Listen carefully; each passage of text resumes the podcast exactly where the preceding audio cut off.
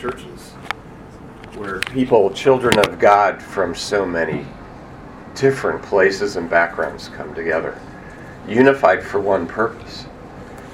And it's so beautiful. And it's an honor to be with you this morning. Let me pray. Let's open in prayer. Heavenly Father, um, we have nothing that you haven't given to us. Everything we have has come from you. And your word says all things are for, by, and through you. To you be the glory forever. I pray, Father, that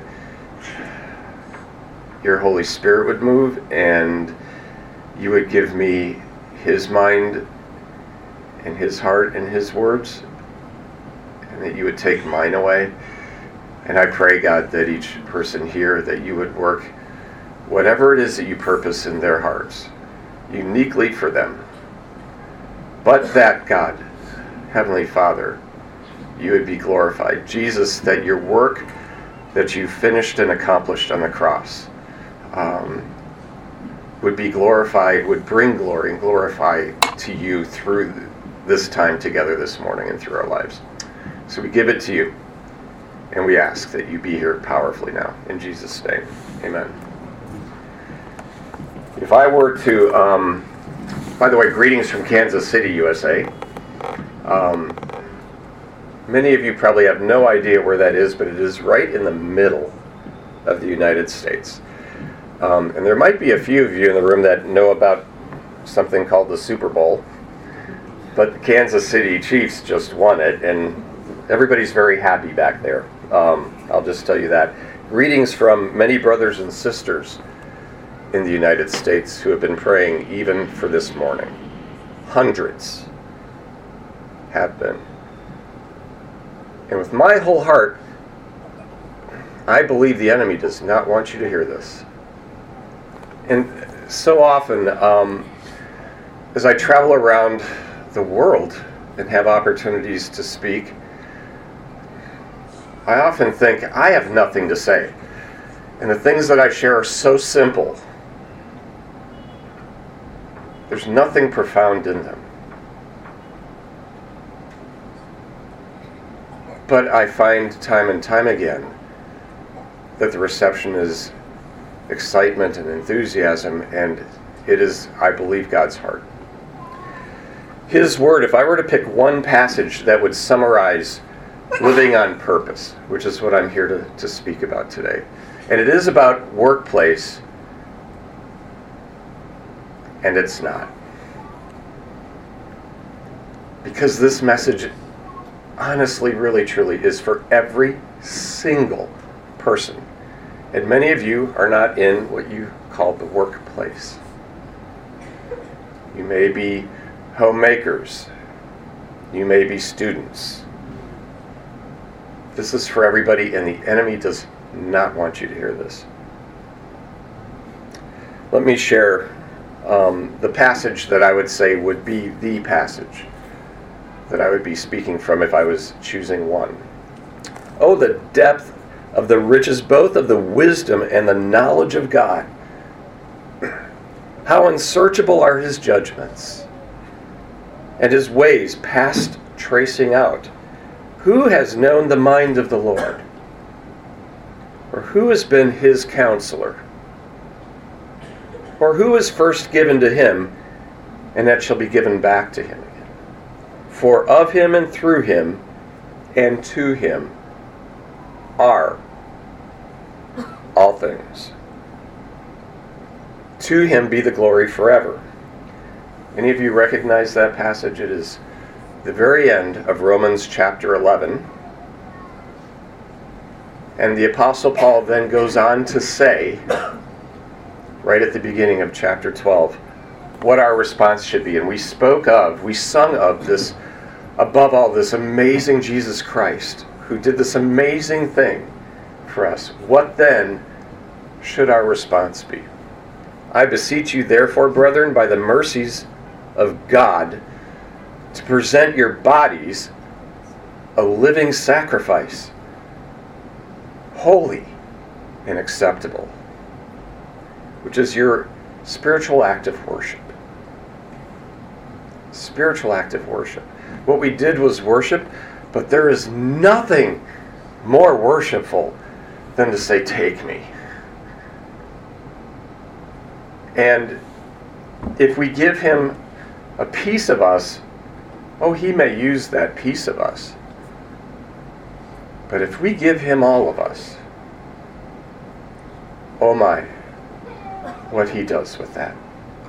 And all over the world, I would say, including myself, my natural tendency is to resist giving him all of me. Um, I actually took some notes. I never do what I'm about to do, but I really felt the Lord prompting me to take some notes this morning and share some things before I started with, with you. I don't know why, but so let me share this. As I said, Satan doesn't want you to hear this. He really doesn't want you to do this. Spiritual warfare is very hot all over. You see it, and I don't look for a devil behind every corner. Oh, but he's very opposed. And he's very opposed to what I'm about to share with you. And I can tell each time before I take a trip, the spiritual heat, the battle grows. And before this trip, I really didn't think I would be with you today. Um, I took a very bad fall two weeks ago. And I, I fractured three ribs and I broke my lumbar. and I thought the trip was over. And here I am in front of you. And it's by the grace of God. It really is. But I know Satan did not want me here. I came to faith as a teenager in the, in the 70s, and I've been married to my wife, Sue, for 40 years now. Uh, this coming June. We have three grown daughters. We have three young grandchildren who all moved to Kansas City to be near us. It's like, yay. I spent 30 years in the tech industry before I joined the leadership team of a Christian nonprofit 10 years ago. And I joined them to recast its vision. And its vision is disciple makers from all professions. That doesn't exclude the religious professions, it includes religious professions, and it includes everybody else. Everybody else. And whether you're a professional or not, it includes you. Bringing God's love to life in the world's least reached marketplaces. Um, since that time, I've connected with thousands. People from all different nations and all different backgrounds, and I just want to recap, recount a few. College students by the hundreds in China NGO workers by the scores in Myanmar and in Vietnam, Filipino domestic workers by the scores in Milan, Indian tech professionals just this past weekend in Chennai, teachers in Bihar, India, a difficult place. Senior financial and consulting executives in Frankfurt, NGO workers in the Middle East, teachers, musicians, arts professionals, professional athletes, athletic trainers, dietitians, construction workers, oil and gas professionals, hotel workers, software developers, military professional, agricultural specialists, top business and government leaders, World Bank presidents, CEOs, students. I may have left someone out. That's just to give you a sense. Stay at home spouses and children everywhere, all over the world. This is for everyone no matter who you are. You see, our purpose, even though we come from so many different places, everyone, we share one purpose. And it's the thing that brings you all here from so many different places in the world. That one purpose is to know Him and make Him known. As we know Him, we make Him known. I don't care where we are from. It is to know Him and make Him known. How do we do that? Let's talk about that. Living on purpose. Experiencing joy that we were made to experience. We've written a devotional that just highlights critical biblical principles. And this is one subset of that devotional. Living from a kingdom mindset. So, a most important question. I love posing this question as I travel around the world. Why does the Father leave us on earth after we've come to faith? Why? Why does He leave us here? Is it really to pursue a little bit of career and a little bit of family and and oh we'll we'll lead a Bible study and I mean that's good. Is it really to do all of those things and wait to experience the fullness of God? Why does He not just take us home to heaven? I believe the answer is to join God in His redemptive work, to be messengers of reconciliation, bringing light and life to darkness and death. Oh, with my whole heart, I believe this. Each and every one of us.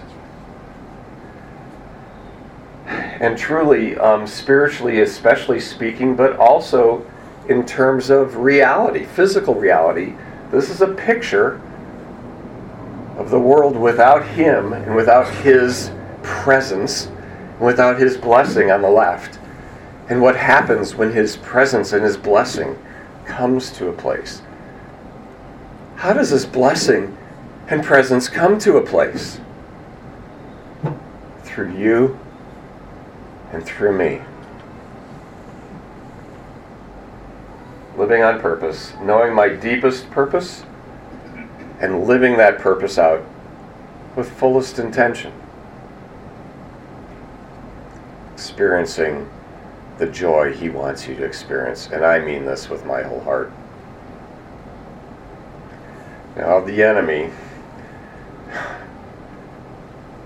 I mean, he is awful, everyone. He is terrible.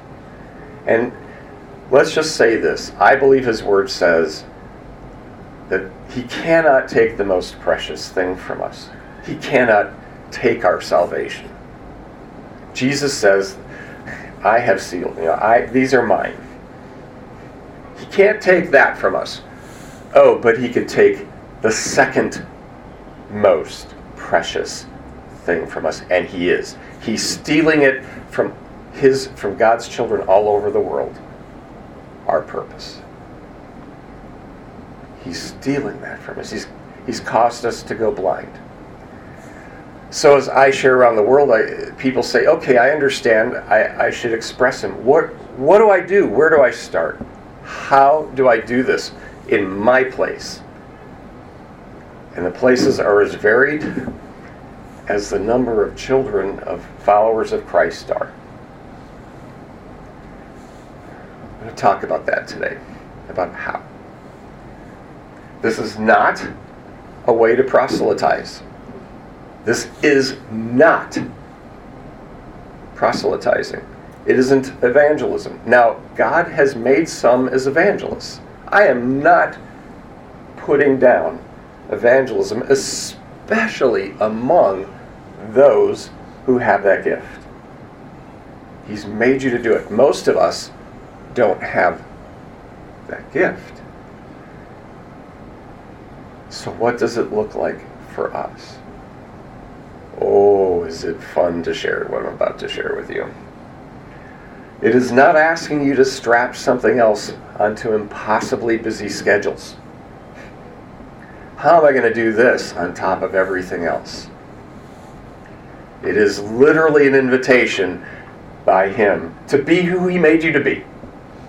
To be that person all the time. So, yes, this is going to talk about the workplace because the workplace has been so ignored. But as we engage with people, we engage with whole people. And we look at the whole person. And we look at what happens at home. And we look at what happens in the neighborhood and in social settings. And yes, in work and in church. Live as He intends you to live. Be. Just be. I don't know if any of you are feeling what I first felt when I first realized this is what he was calling me to do. But there was a freedom. There was a, oh, I could just be who he made me to be. What is that? Core principles. This is a seven week devotional, and I'm going to talk about one of the weeks. It starts with seeing God for who he is no tip on sharing your faith and walking and demonstrating Jesus is going to work unless we see a very big God and we are abiding with Him and in very tight relationship with Him. He says so. So that everything starts there. And the pursuit of that is key. Now, can you do this if he hasn't reached the pinnacle of grandness and bigness to you? I just want to say one thing about this. Oh, yes. Because he is constantly through our lifetime revealing more and more and more to us. Where I would go with this is in each moment of our lives, there's usually something that's testing us. There's something that's makes us question who he is. There's something that makes us wonder about him and doubt him. And it's that thing in that moment. He's saying, Give that to me. Give that thing to me, and let me show you what I do with that.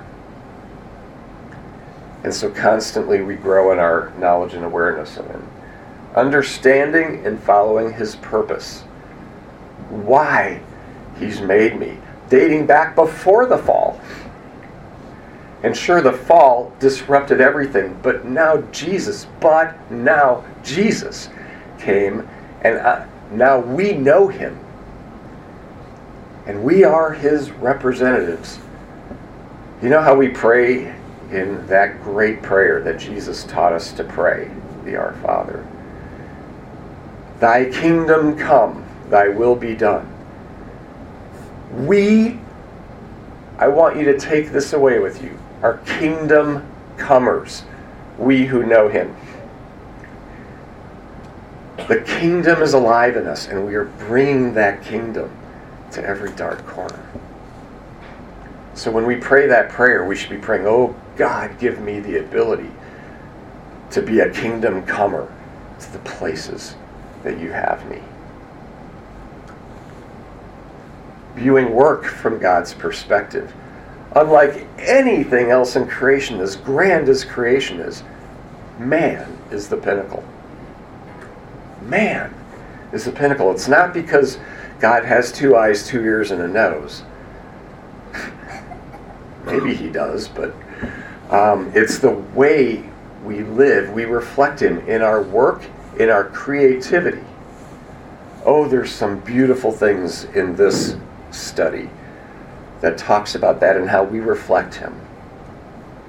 And then living from a kingdom mindset, which is what we're going to talk about today. Loving radically. Let me just make a comment here. Living from a kingdom mindset teaches us what it looks like in very difficult settings to make decisions that reflect the kingdom.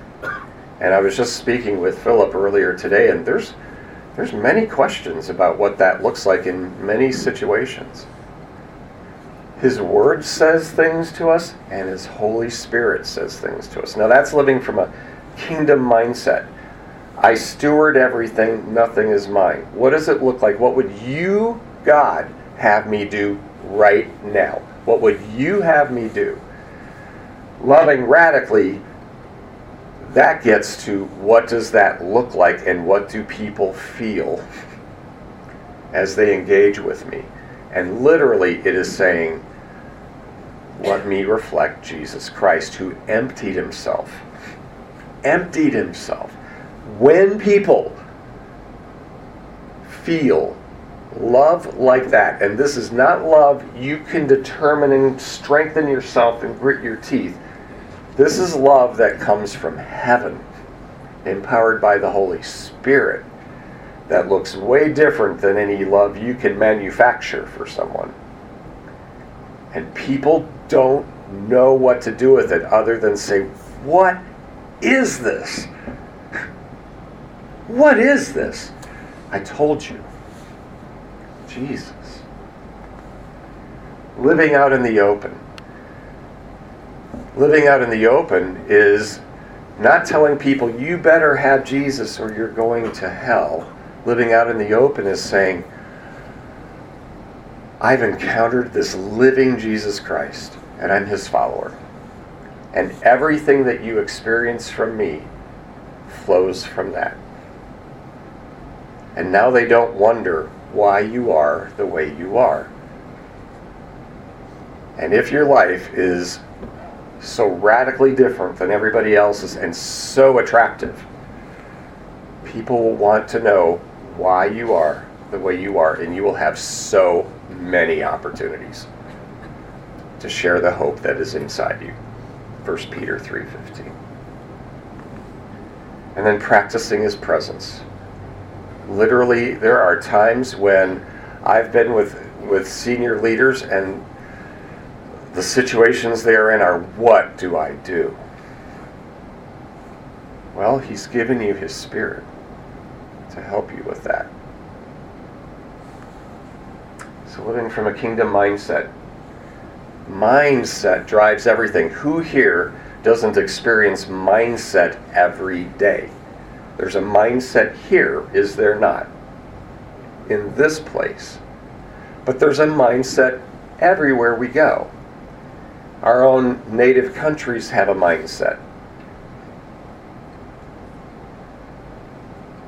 We have a mindset.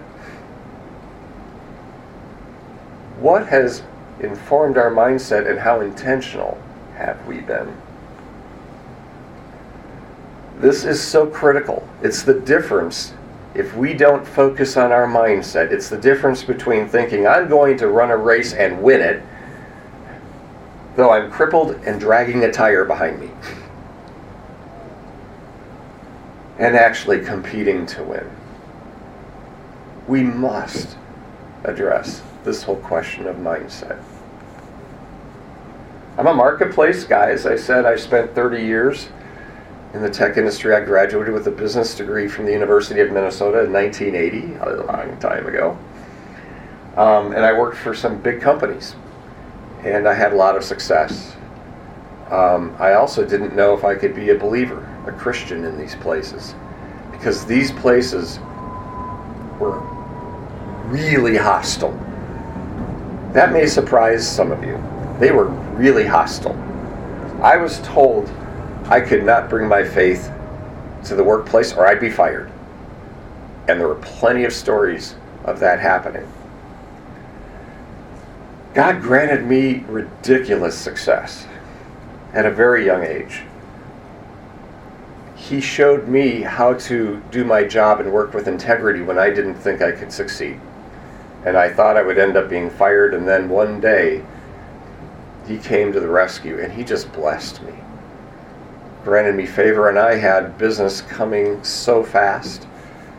And from that moment on, the integrity with which I worked kind of caused ripple effects so that clients wanted to do business with me.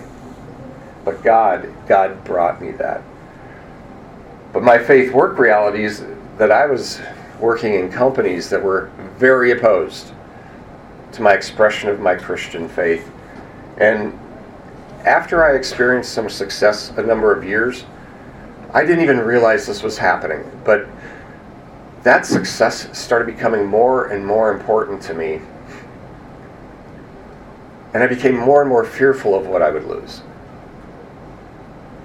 if I was bold. To the point where I actually shut it down. None of my peers, I worked, my first company had 70,000, 70,000 employees. I did not know another believer. Now, I know there were believers there, there had to be. But they looked like everybody else. What kind of a witness is that? What kind of light is that? And I didn't know who they were. And oh, did I feel alone. Does any of you relate to this? Uncertainty how do I start? Where do I go? What do I do? And there was no practical help. And um, I never, I never really received help from anywhere. So, consequently, I was promoted to my company's headquarters in their senior management fast track training program. They were grooming a select group of us for senior leadership at a very young age. Um, among the people in my select group was Mark Hurd. Mark Hurd just recently passed away. He was CEO of Oracle. He was in my group. He was CEO of Hewlett Packard before that, and he was CEO of my company before that. And, but it was those people. But I was told, don't bring your faith here. And oh, it's a really good idea if you fit in well too. And fitting in meant doing what we do going out getting drunk together, going out to places my wife would be horrified if she knew it. I'd ever gone to them, going to those kinds of places, entertaining customers these ways. Now, I didn't do those things. And I thought I was putting a really big stake in the ground and taking a huge risk by not doing those things. I was standing out. But it was too far to then say, I'm a Christian. I couldn't do that either. And there wasn't a day during those years that I wasn't feeling torn inside. Because the I just wasn't living who I was at all. Can any of you relate at all? So I hid. Despite my hiding, God blessed me. I had great success as a product manager in my company, and my product lines flourished. And I don't, I don't, I have no idea why God granted me such favor when I was denying Him, but He did. And they threw the executives of my company threw a going away party for me as I was appointed to a really senior role at a really young age, head sales for Los Angeles, at 28 years old.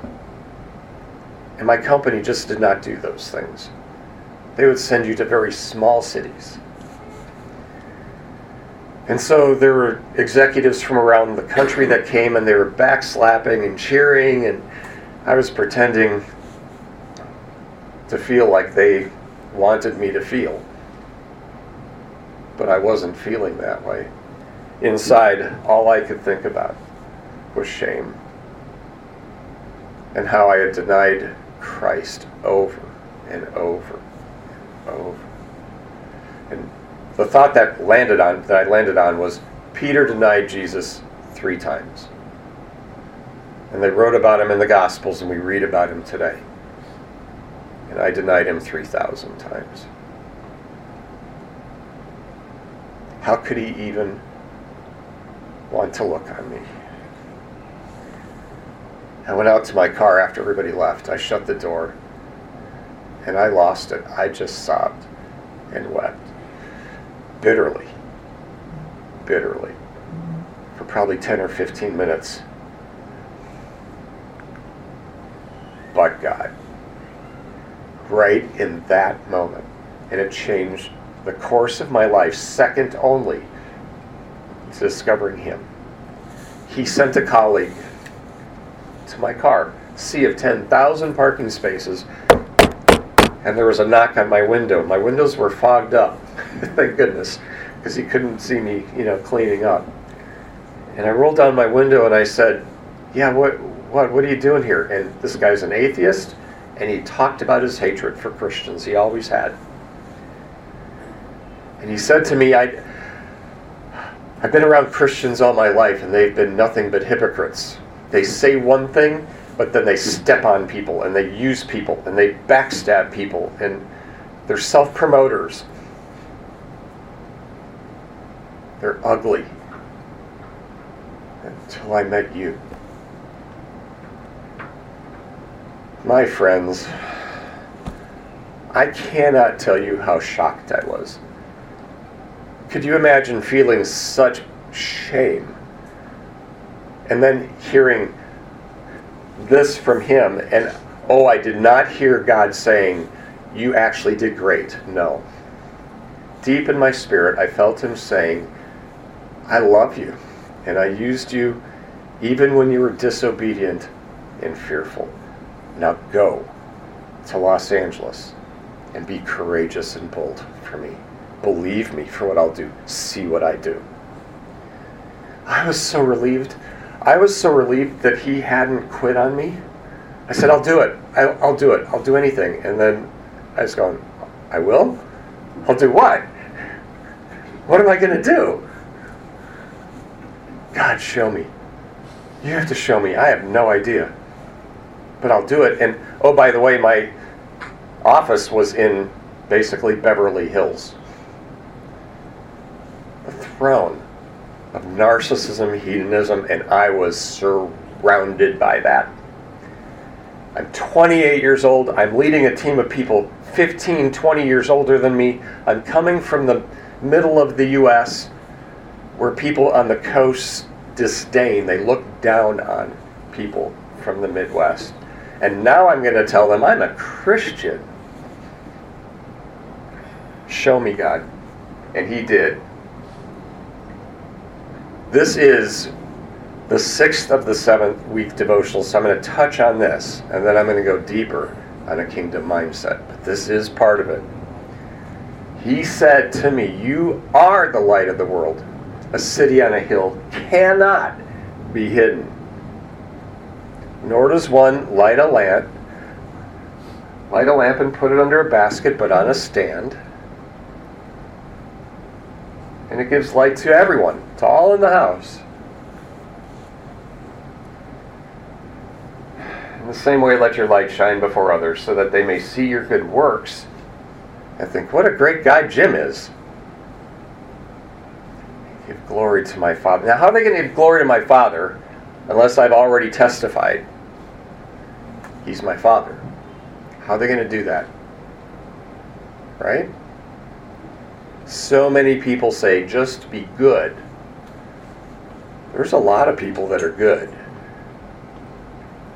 Their good works are not light.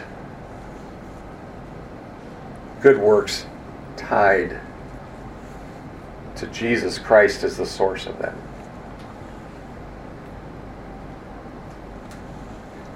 Is light. So, what happened? I gathered my team together, and I self declared. Here's what I did as I begged God to show me. I said, Lord, help me. I brought my team together, and we spent the day together, and I asked each one of them to share with the whole group who they were. Where did you, where did you come from? How did you come to this place, to this day? What's your background? Who's your family? What did you come from? What are you passionate about? What do you care deeply about? What are you really good at? What are you really good at that you're doing here? What are you really bad at? What are you really bad at that you're doing here and you hate doing? It was a rich time, you guys. And they learned things about each other they didn't know about each other. It was a really good team building time. And for me, it really helped me get to know them. And I would, from that day forward, I used that information. After they all shared, I then said, let me tell you about me. What I'm about to tell you, I don't expect you to understand. But it's important that you know it about me because it'll help you understand why I'm maybe not, maybe not why I'm so different. 12 years ago, when I was 16, I discovered that Jesus Christ wasn't just someone written about in an old book, but that he's alive. And I don't expect you to understand that or get that, because I wouldn't have before that moment.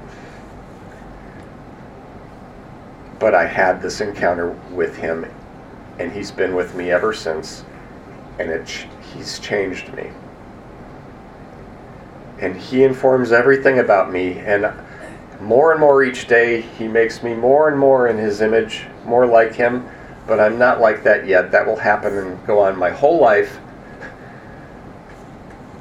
So right now, there's many ways that I'm still not like Him at all. Please watch for those things and call me out. Oh, they like doing that part. Um, but here's why I am the way I am. And now they had something. I put a stake in the ground. And now it's how will I look different? Um, immediately, immediately, immediately, things started to happen. For example, the next morning, I was met at my office by another person in the office. I didn't run the whole office, I ran a significant team in the office there was a young woman who wasn't part of my team who met me at the door of my office at 6 in the morning, very early. And she was waiting for me to, to come because she wanted to, to yell at me and shake her fist at me. And I was shocked. I was surprised. Um, what gives you the right, you jerk, to think you could tell a woman what to do with her body. Thinking, I never even talked about that yesterday. um, what are you talking about? You Christians think that you could tell women that they should not have abortions. There are bodies. You don't know anything. What gives you the right? And she was mad. I mean, I I would be embarrassed to try to recreate what she was doing and saying. And my mind started to go with, what do I say to her? Well, I believe in the sanctity of life, that every life is precious. I believe that life is life at conception. I, and I'm just thinking, oh, none of those responses are any good. I'm about to, sh- I'm going to share something with you that became a lifelong principle. Dear God, give me your mind, give me your heart right now. I don't know what to say, but you do.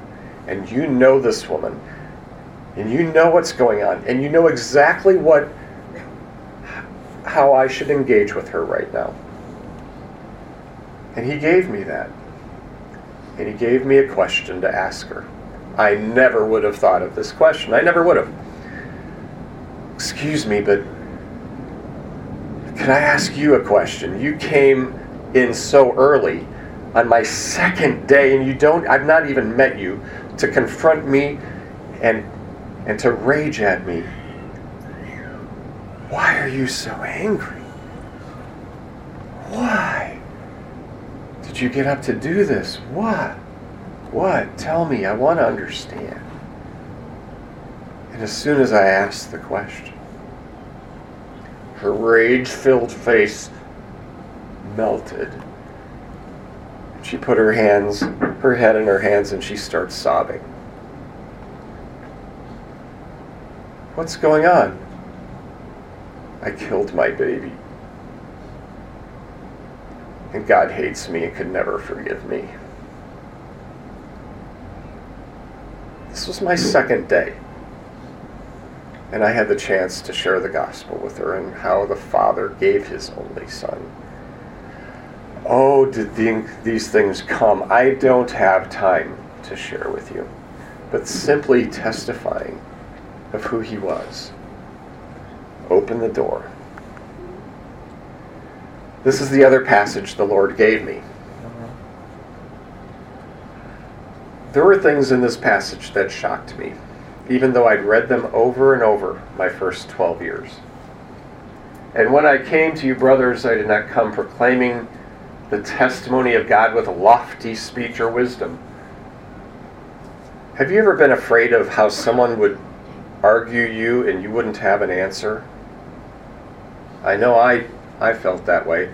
How could you believe in a God who lets millions of children die of AIDS, or millions of children die of, of hunger and starvation, or millions of people get ravaged in war, in, in genocide? I didn't have answers for those things.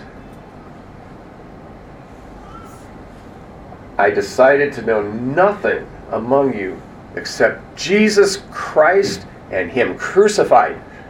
What was Paul saying? All I know is that the creator of everything, supreme being over all things, left all that to humble himself, to be sacrificed on a cross for me, the supreme being of all. That's all I know.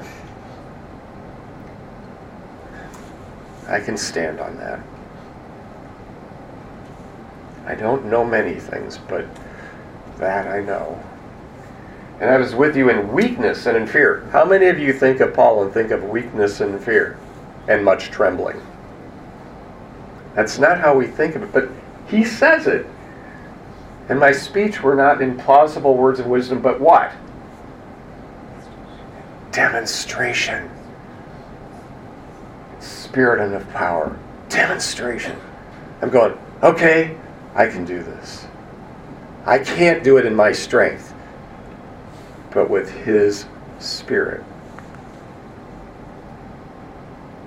Okay? Tracking with me? So let's go into the new mindset journey. And mindsets aren't just any beliefs, as you know, because, like we said, we encounter mindsets here You've been other places that have mindsets. Mindsets frame situations and they lock you in. You try to change a mindset of another people. And you know, try to change your mindset. It is what the king challenges you to do. Change your mindset to a kingdom, to my mindset. Allow me to change your mindset. When our mindsets become habitual, they define who we are and who we can become. So, this is a, a pretty famous researcher in the U.S. I'd say, although this isn't biblical, it's true. And you see how set in stone mindsets are. Your daily behavior reveals your deepest beliefs, your mindset. This is a, a, senior leadership consultant. It's not scripture, it's a senior leadership consultant.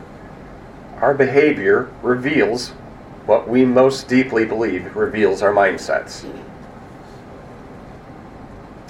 Or, David says in Psalm 23 as a man thinks in his heart, so is he. Or Jesus in Matthew 6 where your treasure is, it's where your heart is. A kingdom mindset, a kingdom heart demonstrates the kingdom come. Let's talk about life expressions of a kingdom mindset. Bless those who persecute you. Bless and do not curse them. Rejoice with those who rejoice. Do not be haughty. Associate with the lowly. Never be wise. Never be wise. Repay no one evil. Live peaceably. Don't avenge. If your enemy's hungry, feed him. I used to think that these were words of Jesus Christ that surely he didn't really mean them.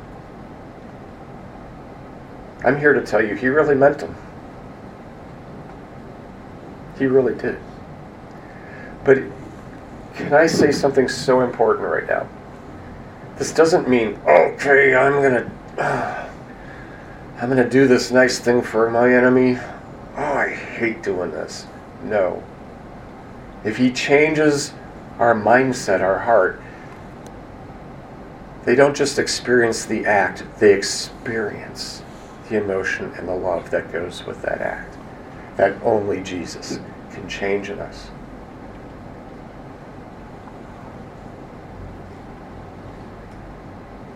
I could share other other passages. You see where I'm going with this. But Jesus himself demonstrated it. He had a mindset. Our talk becomes our walk, and the world can't help but notice. We are not proselytizing, we are living. We are living in a way so profoundly different. People cannot get over it. We are kingdom comers. Kingdom comers. And oh, we stand out.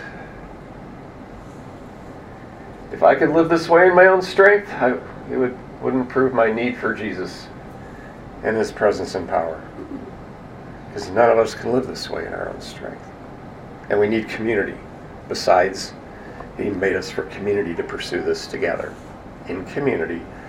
Imagine a Bible study that's focused not only on knowledge, head knowledge of what his word says, but on whole life expression right now in this moment with what's happening in my life Imagine a Bible study, a small group like that. That's what we're launching around the world. So, how do we acquire this? We move toward God. Love His Word. We love, love, love, love His Word. We abide in it. It is precious to us. His Word is life and light. We abide in Him with prayer, meditation, and trust. We are walking with Him in prayer. Daily basis. And my prayer starts with spending most of my time coming to the place where I yet again experience awe of Him, awe and wonder of my God. Because if I don't see a God that I'm in awe and wonder of, it's pretty hard for me to trust Him. So every day, my time starts in a spend and going, God, show me yourself before I pray anything give me on wonder for you. And then obeying him. Jesus says, if you love me, you'll do what I say. What happens, though, in learning anything new in life? You can imagine riding a bike, but until you get on that bike, you're not going to know the first thing really truly about riding it or anything else. And it's the same with trusting Him and leaning out there submitting to His Holy Spirit, walking in the power and presence of His Spirit, and doing this together in the body. He made us for community in pursuit of this together. That's what He made us for. So, you all know the parable of the sower and the seed, right? What's that parable? Cast seed, and some goes where? Some goes hard ground. Some goes thorns and thistles. Some goes in shallow soil. Some goes in deep. How many farmers do you know that just scatter seed anywhere? Do you any farmers that do that? What do farmers do before they scatter seed? They prepare the soil, right? They break the ground up, they soften it, they fertilize it, they prepare it, right? We don't talk about that in this parable. But this is essential. Your Holy Spirit empowered demonstration of Christ, His love, His selflessness, mercy, grace, kindness, character. This prepares the soil of hearts. So you're not just throwing seed at a hard heart. You have broken that hard heart with love, selflessness, leaning forward in hard. It breaks hard ground. Paul says in 2 Corinthians 3 6, he's talking about this scenario. He's not talking about agriculture. I planted, Apollos watered, but God gave the growth. It's Him that gives the growth, but we're His fellow workers. And it's not just in sowing the seed, it's in breaking the hard ground.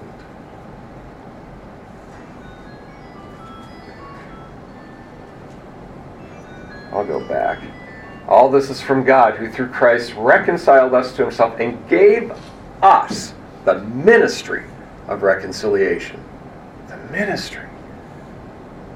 That's our ministry, you guys. This is why he left us on earth. Every single one of us. In God was reconciling the world to himself, not counting their trespasses against them, and entrusting to us the message of reconciliation. Entrusting. Therefore, we are his ambassadors. What's an ambassador? You have ambassadors here. They come representing another place, do they not? And they engage, but they come representing another place. We are ambassadors of the kingdom. And when we see that and when we start living this way, I became cross cultural in my own culture. I looked like no one else in my own culture. You know what translates even better than English? You, all of you are here because you've learned English. Love. Love translates even better than English.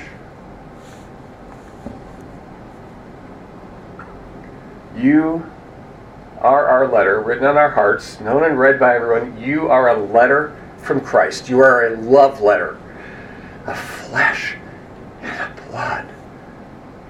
Love letter, flesh and blood. In the flesh, He gives you arms to put around someone, He gives you eyes to cry with someone, He gives you resources to shower on someone. And we literally are Jesus to people. We are, you do not need to evangelize and proselytize. You need to demonstrate this and not hide. This is why I am the way I am. So, concluding story. Um, there's one woman that I connected with in the last couple years who said to me in in one setting, "My boss is horrible. She is so awful." and everybody sees it and knows it. Um, this woman had lost her five-year-old daughter. Had her five-year-old daughter had just passed away, and this boss was even with that so cruel to her. Could you imagine having someone really mistreat you right after, ha- and you're just trying to breathe? So she asks me a question How can I make her pay? How can I get back at her? well, first question I had is, I was thinking, why are you asking me that question? I'm, that's not what I'm here talking about, but um, I started doing what I say I do all the time. Oh God, give me your mind, give me your heart. What would you have me say to this woman? You know. I don't know. Here's what he he answered that prayer. Okay, I have a question for you. Do you want me to answer your question as you asked it? Or do you want me to share something with you that will change your life for the better forever? You should have seen the look on her face. Uh, well, I kind of want my question answered, but I look pretty silly if I say I don't want something that will change my life for the better forever. Goes, for my change my life for the better? I said, good, good choice. I said, first of all, um, there's no person that wouldn't understand if you got back at your boss, if you made her pay. Everybody would understand. No one would think any less of you. It's perfectly natural. But do you understand that we have the opportunity in each and every relationship we are in, each and every one, to be a life giver or a life taker in that relationship with that person? Who do you want to be as a person? Do you want to be a life taker? Is that who you want to be? Would that make you feel good? No, I want to be a life giver. Good.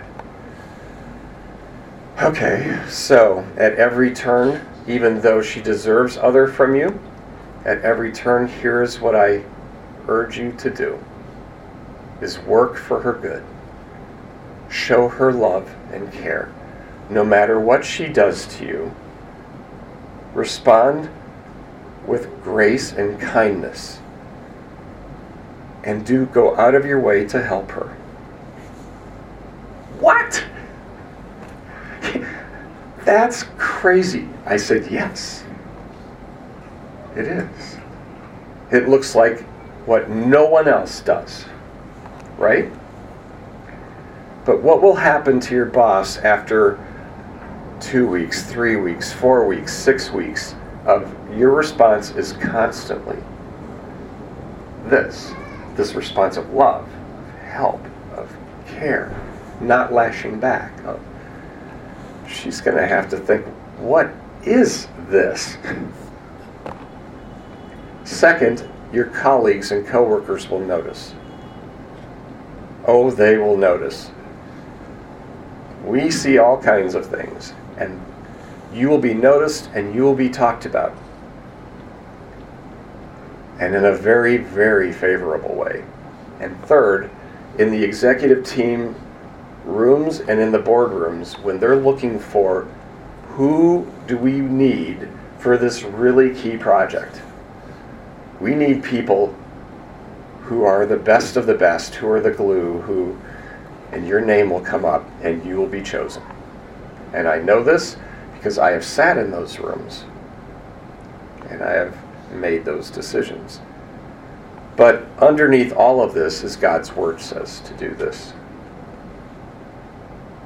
And it's a universal truth and principle. Do this. 15 months went by before I spoke to her again. And she was so excited to talk to me. She said, I have to tell you what happened. I've had, since that time, four promotions. Four. I was stunned. I'm now working as lead project leader on the biggest project in the company, the merger of the technology systems of three companies. And I work for the top executive in the company who says, What do you need? How can I help you? my profile is at the top of the company now. I was cheering. And then what she said next was even better, if you could believe it. I saw the woman last week, my old boss. She was rushing through the foyer, rushing towards a group of us who were, who were speaking, and it looked like she was upset. It looked like Maybe she was even crying as she got closer, and I thought first, yes! She got hers. And then I immediately thought, wait, wait, wait, she's hurting. And as she rushed past, she said, Excuse me, but are you okay? Do you, do you need someone to talk to? I, no, no. And she took two or three more steps and then she stopped and just stood with her back to me. And then she turned slowly and said, Could we talk? Could we go for coffee? And we went. And she shared things over the next hour, Jim, that were so painful, so hard. I, I cried with her, I wept with her. I had no idea these things were going on in her life. I will never look at her the same way and I will never just judge and assume someone the same way. Again, that's a kingdom comer.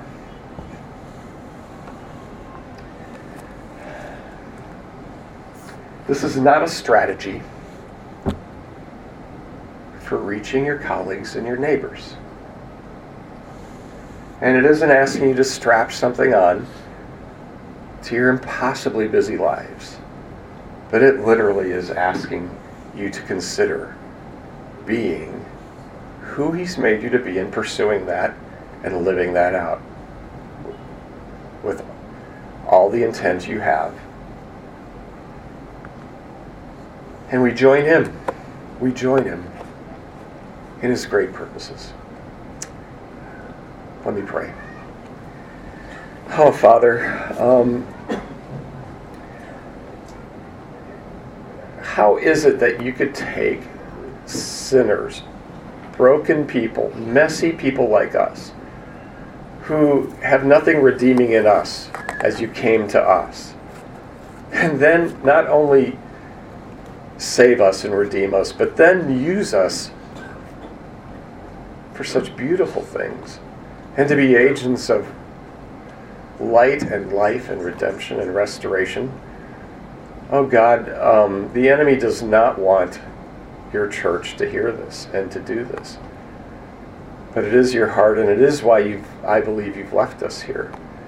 And God, would you do what you intend and purpose in this church and in each person's life that's here? You know what that is. It is all for you because everything does come through you. And so, Lord, um, we give it back to you. And we love you. In Jesus' name, amen.